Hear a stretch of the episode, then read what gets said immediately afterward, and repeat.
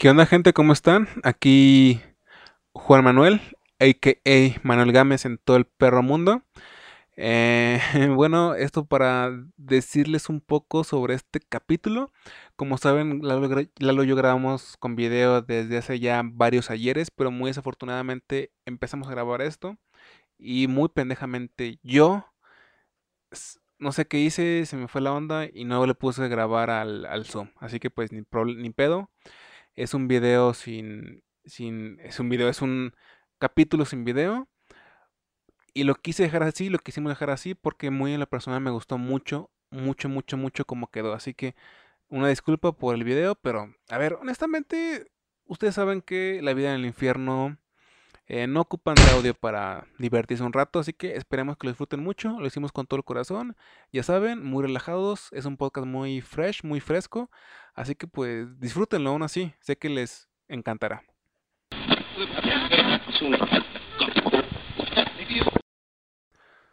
¿Qué onda, mi Lalo? Ay, chinga, ¿por qué estás empacando, güey? Mira, Oaxaca, güey, tengo que defender a los niños oaxaqueños de esos malditos monstruos. Mira, güey, si algo me pasa, fueron ellos. ¿Defender? Ahora, ¿qué pendejada vas a hacer? Ay, tú no lo vas a comprender, Manuel, pero tengo que ir, es mi llamado. Pues dime, pendejo, ¿de qué malos vas a defender? ¿Violadores? Peor. ¿Asesinos seriales? Mucho peor. Ah, ya sé. Defender a los niños que son blancos para trata de personas. Ay, Manuel, ¿sí? Déjate de mamadas. Esto es asunto serio, ¿ok? Mira el televisor, mira lo que está pasando. Ah, ok. Cámara de Diputados de Oaxaca aprueba ley que prohíbe la venta de comida chatarra y refrescos a menores de edad.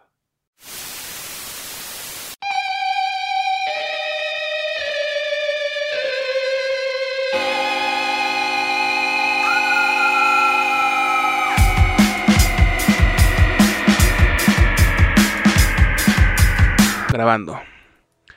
Sean bienvenidos una vez más a esto que llamamos la vida en el infierno. Así que tú, amiguito, amiguita, por favor ven y siéntate con nosotros aquí alrededor de la fogata, porque vamos a contar historias de terror, hablar sobre cosas sombrías, contar anécdotas para que te erices la piel.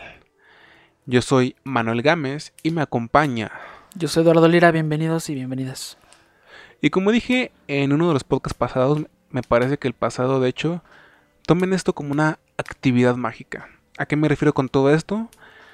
Que como lo hacía la gente en África al momento de hacer arte, no lo vean simplemente como un oficio más, algo por compromiso, no. Sepan que esto lo hacemos porque hay algo más allá... gusto, pasión, como quieran decirlo, que nos súper encanta y atrae, y por lo cual hacemos esto, aunque ya tengamos más de 100 capítulos y sigamos con 104 subs. Así que, sí, siéntanse dichosos de estar aquí con nosotros en esta fogata tan especial y que hacemos con tanto corazón, ¿no, Lalo? Claro, con todo el amor del mundo. El día de hoy les voy a platicar sobre Milena Quaglini. Milena Quaglini, que era una italiana, es un chiste, ¿sí? Entre paréntesis, chiste. No tienen que tomarse esto verdaderamente mal, amigos de cristal. Esto es la vida en el infierno, terror y humor. Y qué bueno que me acordé de comentárselo porque no quiero que nadie saque de onda. Este es un podcast de terror, humor. Dos amigos cotorreando. Con una vena bastante marcada de humor. Así que sí, serán temas delicados, pero que muchas veces tocaremos, o trataremos, mejor dicho, con pues comedia, ¿no? Al fin y al cabo. Como dicen los gringos, tenemos un funny bone, un hueso chistoso en el cuerpo. Muchos no lo tienen, pero pues sepan que el de Lalo, dinámica. El de Lalo está en el ano, pero no hablaremos más de eso. Ella era Milena Quaglini, también conocida en Italia como la viuda negra. Primero les voy a dar un poquito de contexto acerca de ella, sobre su crianza. Ella nació en el 1957, en Italia, en un lugar llamado Mezzanino, Pavia. Ella creció pues en un hogar donde pues Su mamá era bastante sumisa, lo cual no hubiera sido tal vez tan malo si su padre no hubiera sido un maltratador de lo peor, lo cual es una combinación obviamente ridículamente mala, porque pues imagínense, mamá sumisa más padre golpeador, pues obviamente esta parte le daba ahora sí que la oportunidad de hacer lo que cuanto quisiera a esta otra parte tal emperador, ¿no? Así que Milena pues tan rápido pudo irse de su casa, estudió su carrera, salió de su casa y se casó con un sujeto llamado Enrico, un hombre divorciado 10 años mayor que ella. Se casó y tuvo su primer hijo, Dario. Pero la muerte repentina de este hombre, que fue tan bueno para ella, puesto que pues sí, se podría decirse que superó esta etapa tan mala y pasó a una vida más feliz. Ajá. Pero desafortunadamente él falleció, dejándola pues sí, no sola. O sea, estaba su mamá, su papá aún, pero pues claramente para ella no era una opción regresar ahí. Al no querer hacerlo, pues para que su hijo evitara crecer en ese ambiente tan hostil, ella volvió pues a enamorarse de un tal Mario Fogli, al igual que el pasado, separado y de 10 años mayor que ella. Esto va a ser muy interesante porque creo que ella sería la clase de persona que a un psicólogo le gustaría mucho investigar, le gustaría mucho entrar a detalle, porque esto puede sonar muy funny, muy graciosito, como que siempre eran tipos muy similares, pero también en su historia pasan muchas cosas que nos muestran un psique con algo que está mal, ¿no? Continuando. La relación iba bastante bien para ellos, inclusive ya habían tenido un hijo, pero, perdón, todavía no habían tenido ningún hijo, lo siento. Ella se embarazó por segunda vez, ahora, de Mario Fogli, y él pues empezó a mostrar temperamental, raro, violento. Quiero suponer que el hecho de tener un hijo posiblemente no estaba en sus planes y esto hizo que se lo brotara un poco. Así que pues... No sé por qué tengo un hijo, a cada rato cojo sin condón, no sé por qué, me voy a enojar. Es que eso era como que... Eso le pasaba mucho a las mujeres antes, güey. O sea, obviamente el hombre se metía con ella. También en la actualidad. Sí, pero yo siento que antes era más, güey. Porque se metían a la mujer. Bueno. Yo tengo este pensamiento, güey. Perdón por interrumpirte. Yo tengo este pensamiento, güey, de las relaciones sexuales, güey. Creo, güey, que por más que te protejas, por estadística, güey, en algún momento va a cuajar lo que tengan que cuajar, güey. Eso es un hecho, güey. Y más si lo haces sin protección, güey, como tú dices. Es que yo siento que antes... Bueno, no sé, güey, tal vez porque yo crecí aquí en México y veía esto en las pinches novelas o la tele, pero siempre era como que del hombre se mete con la mujer no usando protección. Y ya cuando se embaraza el hombre se enoja. ¿Por qué? ¿Por qué saliste embarazada? Y le dan las cachetadas. No sé, güey. Yo siento que a ver, no sé si tú estás de acuerdo conmigo, pero yo siento que el mexicano... En ciertas cosas es muy parecido al italiano de antes.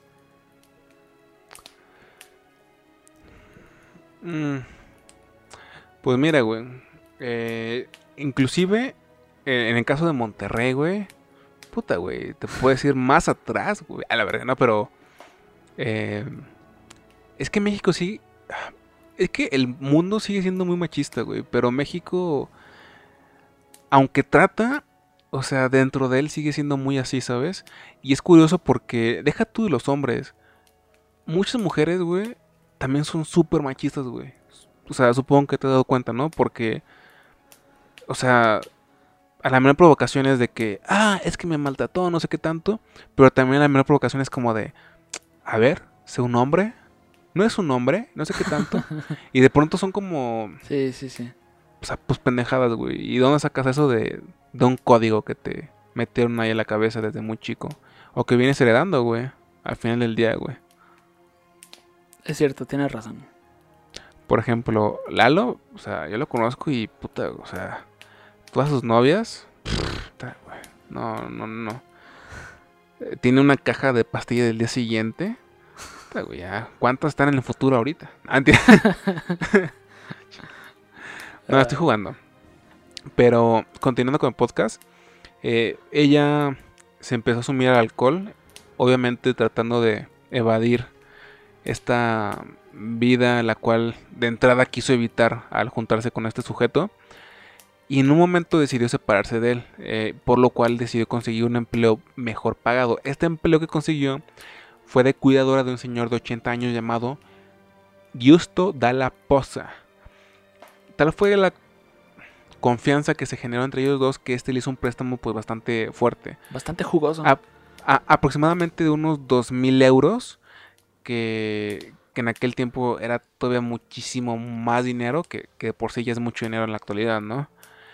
Una vez que esta Milena se tardó pues para pagarle a este hombre, él se empezó como a mostrar enfadado, pero al ser pues un cabrón, daba a entender constantemente que pues se lo podía pagar de otras formas, ¿no? Ya todos saben de qué formas. A lo cual ella fue como de, no, vete mucho a ya saben dónde. Y un día él, por este mismo conflicto que se tenía entre ellos, trató de violarla, a lo cual ella pues se lo quitó de encima, dándole un golpe con lo que me parece fue una lámpara. Una lámpara, si no me equivoco. Lo estampó en su cabeza, se desmayó y murió. Ella enseguida huyó, pero como que tuvo, ¿cómo decirlo? Como que remordimiento, regresó, y ahí fue cuando tejió un plan, ¿no? Y fue de que le llamó a la policía y, disculpen, entré aquí a trabajar el día de hoy, a laborar, y encontré a este hombre que yo cuidaba en el piso ya lleno de... ya fallecido, ¿no? Y la policía, ¿qué dijo? Ok, sí, claro. Adiós. Cuídate mucho. Usted lo va a limpiar, ¿verdad? Eso fue lo que pasó. De sangre. Ajá. Si algo he aprendido en la vida en el infierno es que los policías, neta, son igual. Muchos son muy tontos en cualquier parte del mundo. Cualquiera, no importa es que sí hemos visto, se vean. Es que sí hemos visto ya varios casos para llegar a esa conclusión. Porque sí, ya lo vimos en Argentina, obviamente lo hemos visto en México, Estados Unidos no se diga, ahorita estamos viéndolo en Italia, la Unión Soviética, o sea, a lo largo de la historia las fuerzas policíacas no han sido las más astutas, pero ay, güey, es que tampoco quiero decir que son, que tienen la culpa y que son unos pendejos, ¿verdad? Pero es que, ¿sabes qué pasa? Cuando trabajas, Lalo, pues llega un punto en el cual... ¿Cómo decirlo? Que yo siento que es todo en automático, porque simplemente vas por la papa y ya, pero hay días, muchos días que imagínate, ya no vas con pasión, ya no vas con, ¿sabes? Con esa entrega del principio, puede que ni siquiera te haya importado desde el principio, ¿sabes?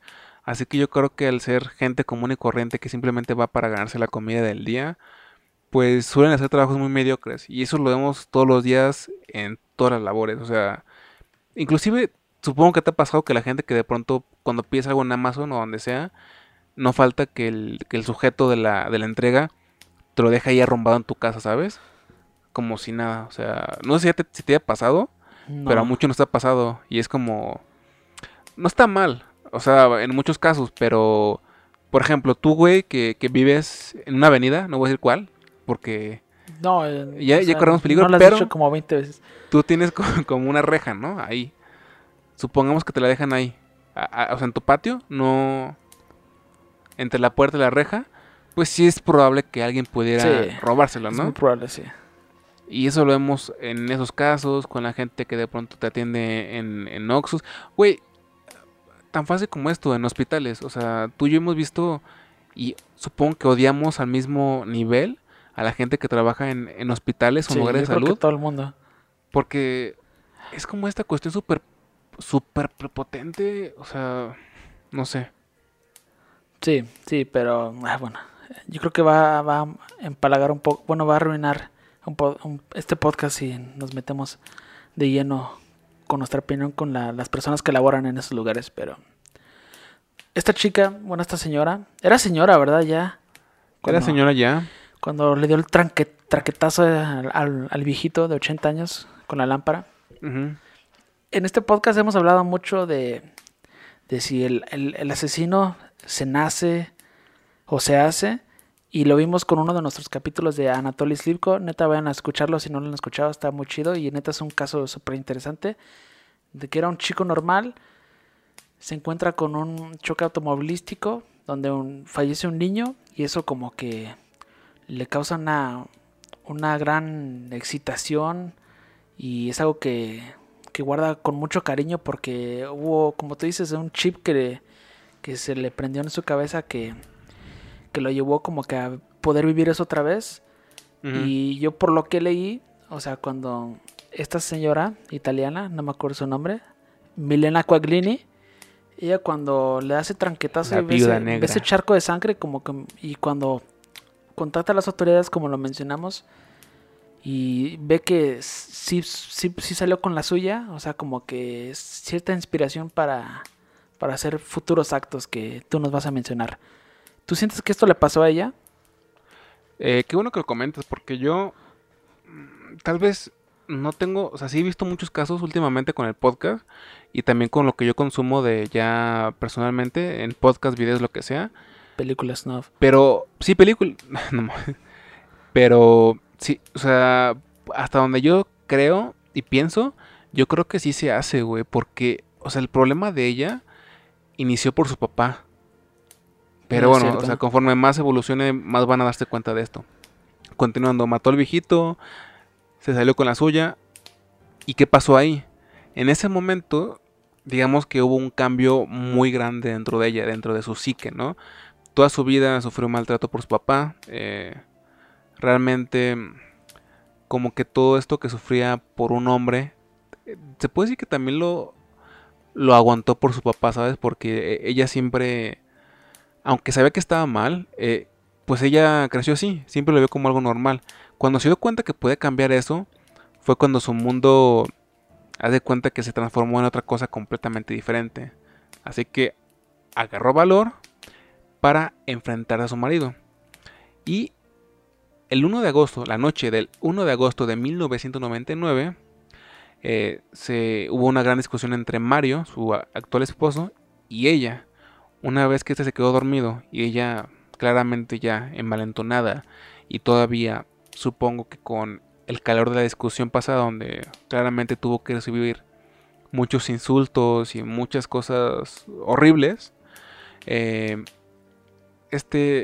quedó dormido, como le decía Mario. Entonces tomó una soga y se la colocó en pies y manos, también alrededor del cuello. Al tirar fuertemente la garganta, él se despertó e intentó zafarse, pero ella procedió a pegarle con madera en la cabeza fuertemente hasta que falleció. O sea, imagínense la cabeza, el tipo amarrado por todos lados, se dio cuenta, trató de hacer algo, claramente no podía, y la tipa todavía ocupó un pedazo de madera, que haya sido lo que haya sido, y la empezó a azotar hasta que pues falleció. Como que si estuviera picando piedra en Fortnite. Sí, pero imagínate esa escena, Lalo. Es aterradora. O sea, si es que esa descubres escena, a una persona haciendo eso. Sí, está. Es como escena sacada de una película donde solo se ve la silueta en el cortinero de la mujer. Ajá. Como que. Y aparte no dejó, literalmente no dejó ningún cabo suelto. Porque aunque se levantara, no iba a poder hacer nada. Nada. Estaba atado por todos lados. Una vez que pasó lo que pasó, ella dejó el cuerpo en el balcón para que sus hijos no lo vieran. Y un día después llamó a la policía, bastante con los sentimientos que una persona que realmente no es mala como ella, o no era mala como ella, puede tener. Marcó a la policía y dijo que había matado a su esposo, ¿no? Así que pues fue llevada a la cárcel, y una vez salió, empezó una nueva relación. Pero quiero que mantengan en mente este primer asesinato, que fue el de su esposo Mario. Y también tú, Lalo, porque yo creo que este es tema de discusión, güey.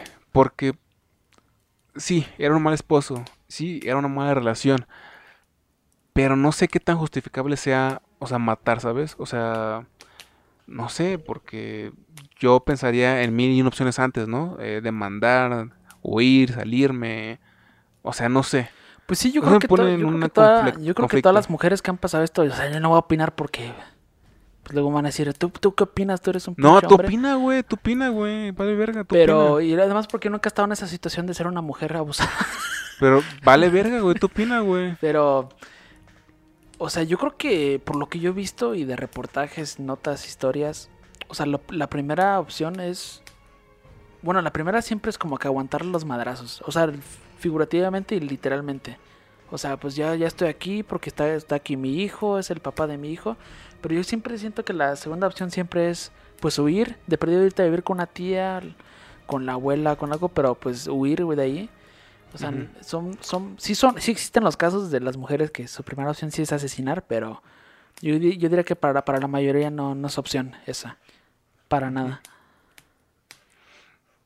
Sí, pero manténganlo en mente, porque esto da por una discusión muy interesante, porque, o sea, sí, o sea, no somos nadie para opinar de esto, porque no hemos pasado por una situación igual. Ni siquiera tenemos la edad de ella, ni el contexto verdadero, ni vivíamos en aquellos tiempos en Italia, ni nada por el estilo, pero, o sea, de que hay una discusión interesante, tiene mucha carneta, la hay. Porque del viejo es razonable, pero de Mario... no sé, o sea, siento que sí hay una discusión ahí latente, pero bueno, continuando con la historia, una vez que esta Milena salió de la cárcel, ocupaba rehacer su vida, ¿no? Pidió ayuda a muchas personas, ¿no? Sin embargo, todas ellas le dieron la espalda, entre ellas... Es que antes de avanzar, o sea, yo que soy o sea, neta soy un fanático y lector de cómo se incorporan los prisioneros ya cuando salen al mundo. O sea, neta es algo bien difícil, güey. O sea, hay muchas personas que dicen... O sea, yo prefiero quedarme unos 4 o 5 años más en la prisión porque neta no tengo a dónde ir, o sea, no tengo con quién ir. Sí. Así que, o sea, neta, está cañón. Sí, sin duda alguna. Y aparte, es o sea, sí sales casi que a un nuevo mundo, ¿no? Porque, sí. Pues ten en cuenta que no es lo mismo, o sea, está esta clásica historia del hombre que entró en los 90, digamos, y salió en 2017... Y era un mundo diferente, güey, o sea, es gente como, con celulares, o sea, neta, audífonos. O sea, suena muy de fantasía como Steve Rogers cuando sale a Manhattan, a Times Square, al final de Los Vengadores. Bueno, no sé qué pinche película, pero sí es muy así, o sea, mucha gente sí, hasta se espanta cuando ve un teléfono sin botones, sí. Un celular.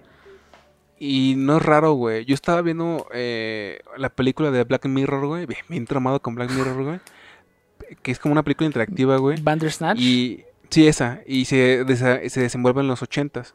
Y en un momento el tipo pide como señales, güey, de qué está pasando. Porque intuye que alguien lo está controlando, que obviamente eres tú, ¿no? Te dan dos opciones, ¿no? Elegir, decir que eres este o este otro, que es Netflix, güey. Le dices que es Netflix, güey, y le explicas más o menos de qué va. Y él no entiende y llega al psicólogo, yeah. Es como es que me está controlando un tipo desde el futuro... en algo que se ve en la televisión. Y es así de loco, güey. Si vuelves a los 80s y le explicas a alguien qué es Netflix en la actualidad, ¡pah! O sea, explota. Wey, yo he sabido anécdotas de personas que ya cuando lo recogen, o sea, los primeros minutos que se incorporan a su nueva vida, acá hay mucha gente que tiene la fortuna de que su familia tiene contacto con ellos, pero hubo un momento, esta es una anécdota, me estoy desviando muchísimo, pero la quiero mencionar. Porque recogen a este tipo de la prisión, güey, y ya lo llevan al hogar para que se cambie, coma algo. Y este tipo dice que se espantó porque escuchó la voz de la mujer del GPS diciendo, da vuelta a la izquierda. Y ese güey dijo, chingado, ¿de dónde viene esta voz? Es el carro. O sea, está loco, neta. Sí, está muy loco. Pero bueno, continuando. Ella pidió ayuda a muchas personas. Todas le dieron la espalda, entre ellas su madre, lo cual tuvo que ser un trauma tremendo porque... Una persona en esas circunstancias ya debe sentirse bastante sola, no solamente por estar en una prisión, que es bastante comprensible, sino porque, pues pónganse a pensar que todo el mundo o sea, por decirlo así, todo el mundo te odia, todo el mundo te ve como algo de, sabes que hazte para allá. Así que en un contexto así de feo, la soledad verdaderamente se ha de sentir y se ha de sentir de la forma mala. Ella un día vio un anuncio en un diario, en el cual un sujeto llamado Ángelo Porello se describía como un hombre divorciado de 53 años en busca de pareja, convivencia y pues luego ya verían qué más, ¿no? Ella buscando... Eso era toda una cultura antes de poner tu anuncio. Sí. Neta, o sea, aquí en México sí. También. En la radio. Ah, sí. También en la radio se daba. Sí, cierto. Era el Tinder de antes, ¿no? Era el Tinder de antes, güey. Pero fíjate que Tinder aún con así más sorpresas. Pero aún así como que a mucha gente sí le da penita, ¿no? O sea, sí era como de, ay, no, que no sepan que mi tía... Es que neta tienes que ser un Ángelo Porello para hacer eso. O sea, neta tienes que ser ya divorciado, 53 años, sabes que... Sí. Que tienes que hacer lo que tienes que hacer. Por eso, Lalo, échale ganas. No queremos que seas un Ángelo Porello a los 53 años. No, Dios no... Ojalá que Dios no lo quiera así. Yo espero que este podcast tenga éxito porque... Amigos, en serio, yo... Ay. O sea, ocupamos ayuda... Ayuda de los cielos, ayuda del universo, para que este güey deje una semilla, algo ahí, ¿sabes? Esparciéndose, por lo menos, no sé. Pero bueno. El entendimiento entre ambos era bueno al principio. Hasta que un día, esta Milena se enteró que Ángelo era un pederasta acusado por abuso sexual a menores. Y pues ella empezó a distanciarse, a lo que él empezó a responder con un lado más violento. Era un tipo con su pasado sombrío, ya grande, claramente había aguantado mucho para encontrar una persona. No sé, muchos factores detonaron esta locura en este sujeto. Un 5 de octubre de 1999, Ángelo golpeó y violó a Milena en 2 ocasiones. Esta mujer es bastante particular porque actuó de forma muy sutil. A diferencia de la primera vez que mató al viejito que cuidaba, ella se tranquilizó, le dijo, oye, ¿por qué no te tomas un café? Te relajas, te hago un cafecito. Le hizo un cafecito, pero este le echó, me parece, X sustancia para somníferos, para que se desmayara y durmiera. Posterior a eso, Milena lo trasladó al baño. Llenó la bañera de agua, obviamente, hasta que ahogó y falleció el sujeto. Posteriormente ella dejó el cuerpo como en el patio o algo así y se lanzó a la fuga en su carro hasta que la policía la encontró y pues confesó el asesinato con lujo de detalle. También es bastante curioso porque ella, cuando le preguntaban sobre todo esto que había hecho, ella decía algo con bastante intensidad: cuando alguien reacciona mal, yo reacciono peor. Ella se justificaba. El 23 de noviembre hizo recordar a los investigadores que la mujer ya había estado El 23 de noviembre se hizo recordar a la mujer que ya había estado envuelta en 3 muertes. En Mario, que obviamente se estaba comprobado porque estuvo en la cárcel por ello, y este otro hombre. Así que pues era muy evidente que ella también había tenido relación con aquel... raro homicidio, ¿no? El 3 de octubre de 2000, el magistrado de la corte de Milena condenó a Milena a 6 años y 8 meses. Pero posteriormente se hizo más corto a 1 año y 8 meses por el asesinato del anciano. Según la sala, la mujer actuó en defensa propia. Es interesante porque también se hicieron varias evaluaciones psiquiátricas, puesto que quedaba... como que ahí flotando que ella estuviera mal en la cabeza, pues, ¿no? El profesor Mauricio Marasco afirmaba que Milena era capaz de comprender las consecuencias de sus acciones y que los 3 delitos tenían detonantes que eran sexo, violencia y muerte, la cual detonaba que se podía convertir en una asesina en serie, que posiblemente, no es que posiblemente tal cual no lo era, ¿verdad? Pero es algo común, muy común en los asesinos en serie. Finalmente, Milena, ya estando tras de rejas, esperando pues el último veredicto, la madrugada del 16 de octubre de 2001, la mujer tomó la sábana de su cama, las cortó en tiras y ató un extremo alrededor del cuello y el otro a un armario y se dejó caer y ahí falleció. Dejó una nota que decía: no puedo soportarlo más, perdóname, mamá. Y ese fue el final de Milena. Una mujer atormentada desde su crianza, que muy desafortunadamente, por lo que yo estuve investigando, revisando todo esto, siempre creo que queda más que claro, ¿no? Que dentro de ella quedaba esta cuestión de venganza al padre. Y que posiblemente salió a relucir cuando pudo, cuando supo que podía vengarse. Una vez pasó lo de el viejito que cuidaba. Sí, tienes razón. Neta, es un caso muy diferente a los que hemos visto aquí en el podcast. Porque sí, yo sí la considero una asesina serial. Yo sí la considero. O sea... Pues sí. Pero... Aunque... Pues, es que regresamos al tema. No, sí, tiene razón. Sí, regresamos al tema. ¿Qué se considera un asesino serial? Una persona que ha matado 2 personas, 100 personas, porque... A ver, hay que hacer esto a un lado de una vez. ¿Tú consideras que la intención de esta señora fue matar al anciano de 80 años? No, ¿verdad? No, güey. Pero de Mario y de lo último sí, güey. Sí. Es a lo que voy, o sea, porque...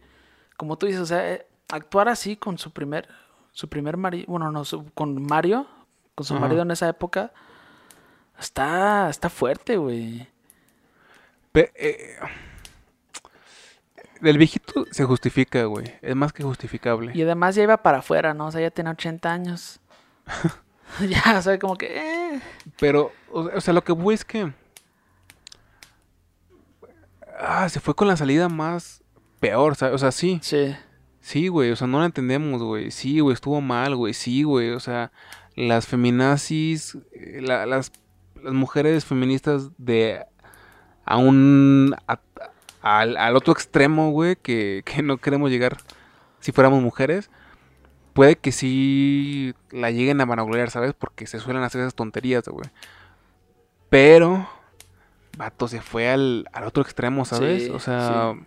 Yo sí creo, yo en lo personal, y esto lo opino muy, muy de mí, sale de mi corazón, de mi pensamiento, de mi intelecto, güey. Yo sí creo, güey, que se fue a un extremo que no se tenía que ir, güey. Yo siento que era cuestión de... ¿Sabes qué? Agarro mis cosas y me largo. O ¿sabes qué? Te demando. No sé, güey. O sea... Sí, estoy de acuerdo contigo. Y eso creo que queda más que nada ahí expuesto y en mantel con el caso de Giusto Dalla Posa, con la última víctima de la viuda negra. Porque, sí. Ok, te quieres empezar una vida nueva. Tal vez encontraste un tipo con el que puedes llegar a pasar un rato en lo que te acomodas en este nuevo mundo. Te das cuenta que ese tipo pues tiene un historial que no te agrada por sus actos sexuales con personas de menor edad. Pero, o sea, cuando tú te das cuenta de eso, pues a la chingada, ¿no? O sea, ya hasta aquí termina tu historia, la mía, porque pues yo no tengo... O sea, realmente no estoy atada a ti. Uh-huh. No tengo un hijo como en los anteriores casos. Sí. Sí, exacto. Es que... También me cruzó por la mente que, volviendo al tema de los tiempos, pues estamos hablando de una mujer que vivió en una época, contexto muy diferente del 2020. Pero yo creo que aún así, ¿no? Aún así ya había muchas mujeres que huían, ¿no? O sea, yo he escuchado de mujeres del siglo XX, de inicio del siglo XX, güey, 1900 y algo, que huían. O sea, un marido era mala persona y huían. O se divorciaban, por difícil que fuera. Estoy de acuerdo, porque yo creo que esas mujeres que huían tenían algo... Se habían planteado hasta en la cabeza. O huyo, o me quedo aquí y me terminan hasta matando. También ponte a pensar que estaba muy encabronada, güey. Estaba muy encabronada, güey. Eso interiormente, sí, güey. Y quería... O sea, ya ocupaba sacar eso, güey. Y lo sacó de una forma que yo creo que no tuvo que haberlo hecho. Pero qué bueno que recuerdo esto, güey. Los... psiquiatras, psicólogos que estuvieron como que al tanto de ella mientras esperaba su veredicto, porque me parece que estuvo en un instituto mental, se dieron cuenta que ella empezó a hacer actividades, ¿cómo se dice? No sé, actividades, pues, güey, y que se dedicaba a pintar y cosas así. Y okay. Ahorita dije, güey, verga, o sea, estaba ya convirtiendo esa energía en algo mejor, ¿sabes?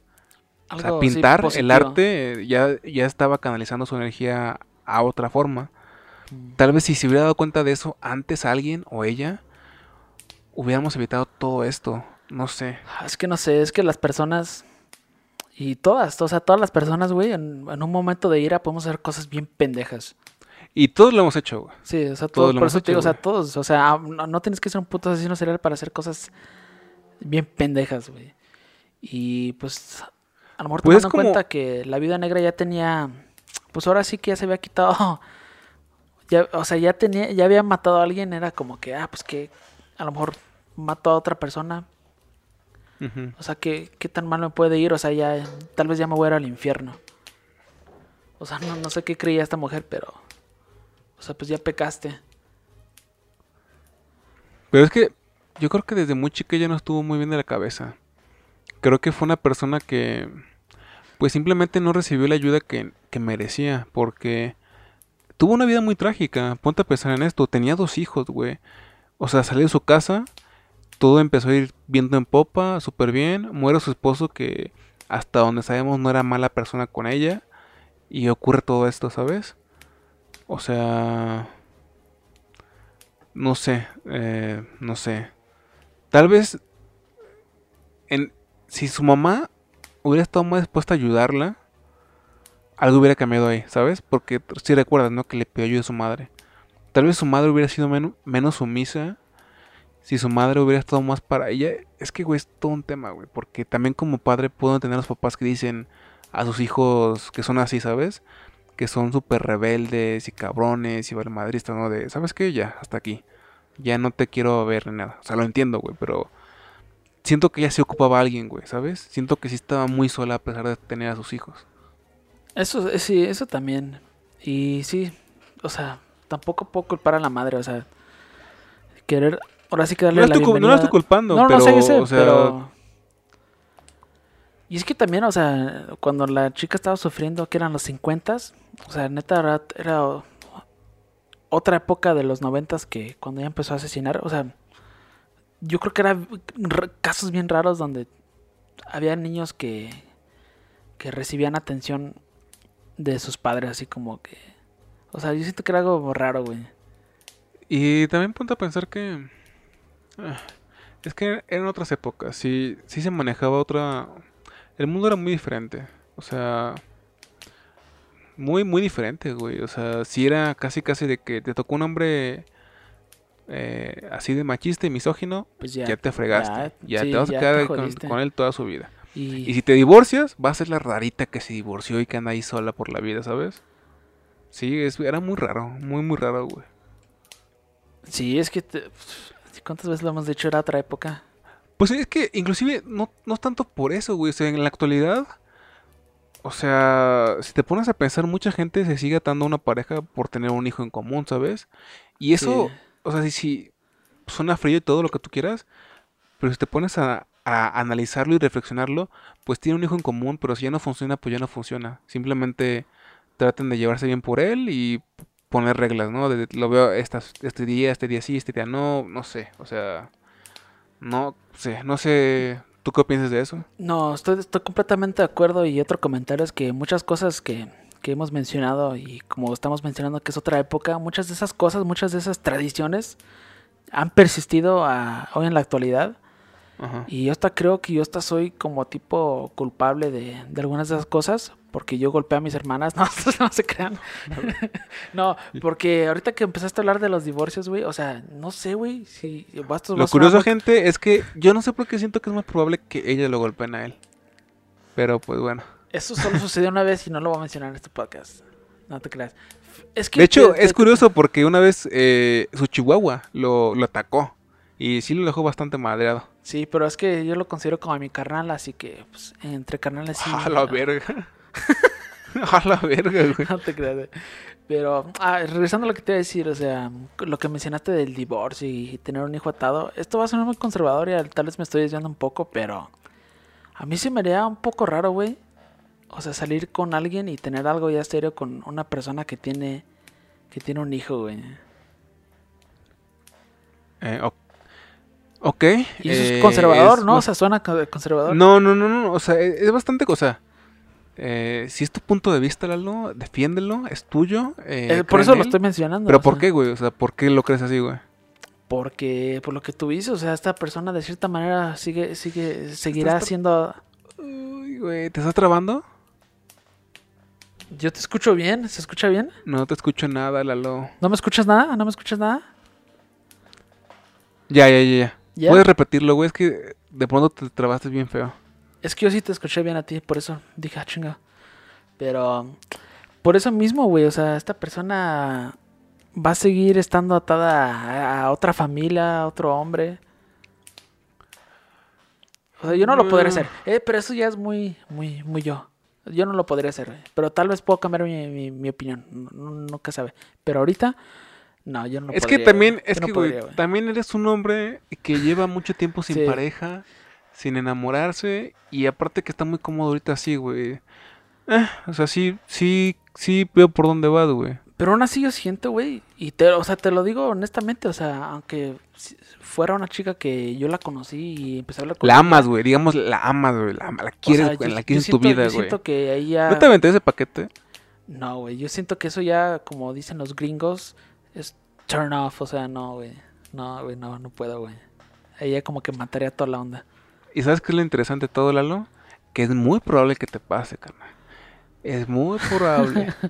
Porque conforme pasan los años, se vuelve más y más típico para la gente de tu edad. Maldito ruco, güey. Estamos de edad. Pero bueno, sí, se vale, Lalo. Sí se vale, la neta. Pues me da más que nada tristeza el caso de Milena Quaglini. La vida negra. Porque siento que realmente no era una... Era una mala persona, güey. Es que siento que sí que no era una mala persona, persona que mató a dos personas, güey. Puede que no suene tan bien. Pero siento que muy en el fondo tampoco era alguien así de horrible, ¿sabes? O sea, siento que fue una persona que tuvo una vida fea. Sí, yo estoy de acuerdo y algo que yo creo que pone en evidencia muy bien eso es que pues, al final, pues yo siento que ella sí se arrepintió bien cañón, güey, por pues, cómo termina su historia con un suicidio. Uh-huh. Ponte a pensar que la mayoría de los asesinos seriales que hemos mencionado en este podcast se terminan suicidando, pero más que nada es por una vía de, pues me suicidio, o sea, me mato o paso 120 años en prisión. Porque, no sé, güey, o sea. ¿Recuerdas la nota final de Milena que decía como, perdona mi mamá? Sí. Yo siento que ella ya le estaba carcomiendo demasiado... todo el peso de lo que había hecho. Y yo creo que eso de hecho, es algo que la mayoría de asesinos seriales no tienen. Exactamente. Ese cargo de conciencia. Sí, de hecho la despedida en su carta dice, no lo soporté más, perdóname, mamá. Uh-huh. Sí. Milena Quaglini. Pero bueno, amigos, esto fue el podcast del día de hoy. Me agradó mucho. Cada día le agarro más sabor a... Ahora sí que... llevarnos a todos, a mí, a Lalo y a ustedes por una historia, porque pues se siente la vibra, ¿no, Lalo? Cuando estamos ahí como que viajando en el tiempo, entre la historia y todo, yo lo disfruto mucho últimamente. Se siente como cuando eras niño y estabas como que sentadito con tus compañeros y la maestra les leía un cuento, pero en esta ocasión son cuentos de asesinos seriales, bueno, más bien historias y... Sí, en su mayoría las vistas de estos videos son por morbo. Pero yo creo que los asesinos en serie podemos aprender muchos de ellos. Porque yo estaba pensando esto en la tarde. Te das cuenta que uno puede ser tremendamente más inteligente que tú. Te das cuenta que uno puede ser la persona que tú menos esperas en el mundo. O sea, que tú menos esperas. Ese testigo de Jehová, ese padre de la iglesia, ese padre ejemplar. O sea... Yo creo que tu mente se abre, ¿no? Cuando ves esta clase de casos. Y a mí me gusta mucho contarlos, la neta. Se aprende, aprendemos juntos, ¿no? Síganme en mis redes sociales como El Manuel Gámez, tanto en Twitter como en Instagram. ¿Y a ti, Lalo? A mí síganme en Twitter e Instagram como DLRC. Síganme todos. A menos de que seas una mamá soltera. Porque no le entro. A menos de que sea por una noche. Si algún día... Si hay algo, si Lalo es de esa clase de hombre que se atrae y se sienten con ganas de mandarle un nude o un pack y son madres solteras, por favor, háganlo, porque yo creo que es cuestión de tiempo de que a Lalo le pase algo con una madre soltera. Yo creo que es cuestión de tiempo, pero bueno, eso el tiempo lo dirá. Güey, también coméntale sobre tus proyectos a futuro para que estén ahí al tanto, güey, de lo que vas a hacer. Como todavía no tengo, ahora sí que el contenido subido, no lo puedo mencionar porque no sé si cambie los nombres, pero muy pronto les voy a compartir lo que será mi podcast de lucha libre, wrestling, para los que les interese, para los que no, pues aún así entren a ver si algo les llama la atención.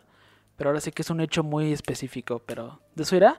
Pero si disfrutan contenido tipo La Vida en el Infierno, voy a tener también otro proyecto que el nombre está por definirse, pero eso siento que sí les va a agradar.